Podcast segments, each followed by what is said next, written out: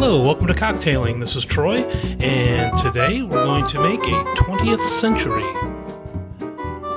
The 20th century was created by a bartender named C.A. Tuck. Charles Tuck in 1937, and he created this cocktail in honor of the 20th Century Limited. This was a train that offered service between New York City and Chicago, and it ran from 1902 to 1967.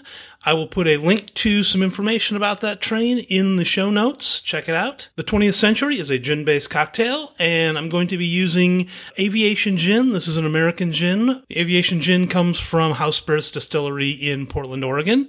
You can use really any London dry gin you happen to have around. If you happen to have some Old Tom gin, don't use that. It's a little too sweet and has too much going on for this cocktail. You want sort of a drier gin style. Normally, I often use uh, Plymouth gin for cocktails. Uh, if you have that around, that's fine too. This cocktail also has white creme de cacao.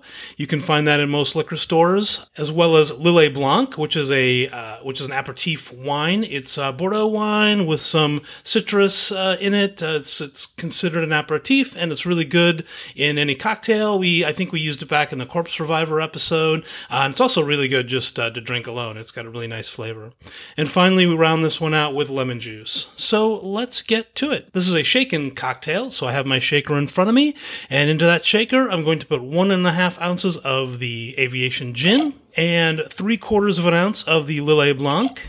Three quarters of an ounce of fresh squeezed lemon juice, and finally, I have uh, one half ounce of creme de cacao. So you can use a little bit more in this if you like a more pronounced chocolate flavor.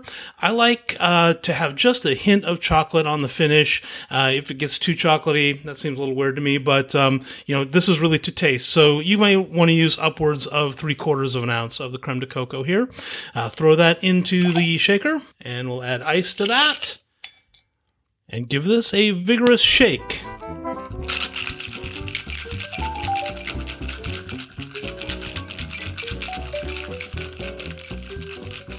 Okay, that will do it. And we will pour this into a cocktail glass. And finally, I'm just going to garnish this with a little bit of lemon twist. And let's give that a taste. Ah, yep, that is a 20th century. So give this one a try if you're up for a gin based cocktail. It's something like a daiquiri with a slight chocolate undertone, um, but uh, there's really, really nothing quite like it. So uh, try this one out. Got a bit of a hankering for whiskey, so next week we're going to swing around to make a rye based cocktail with a diamondback. So join me next week.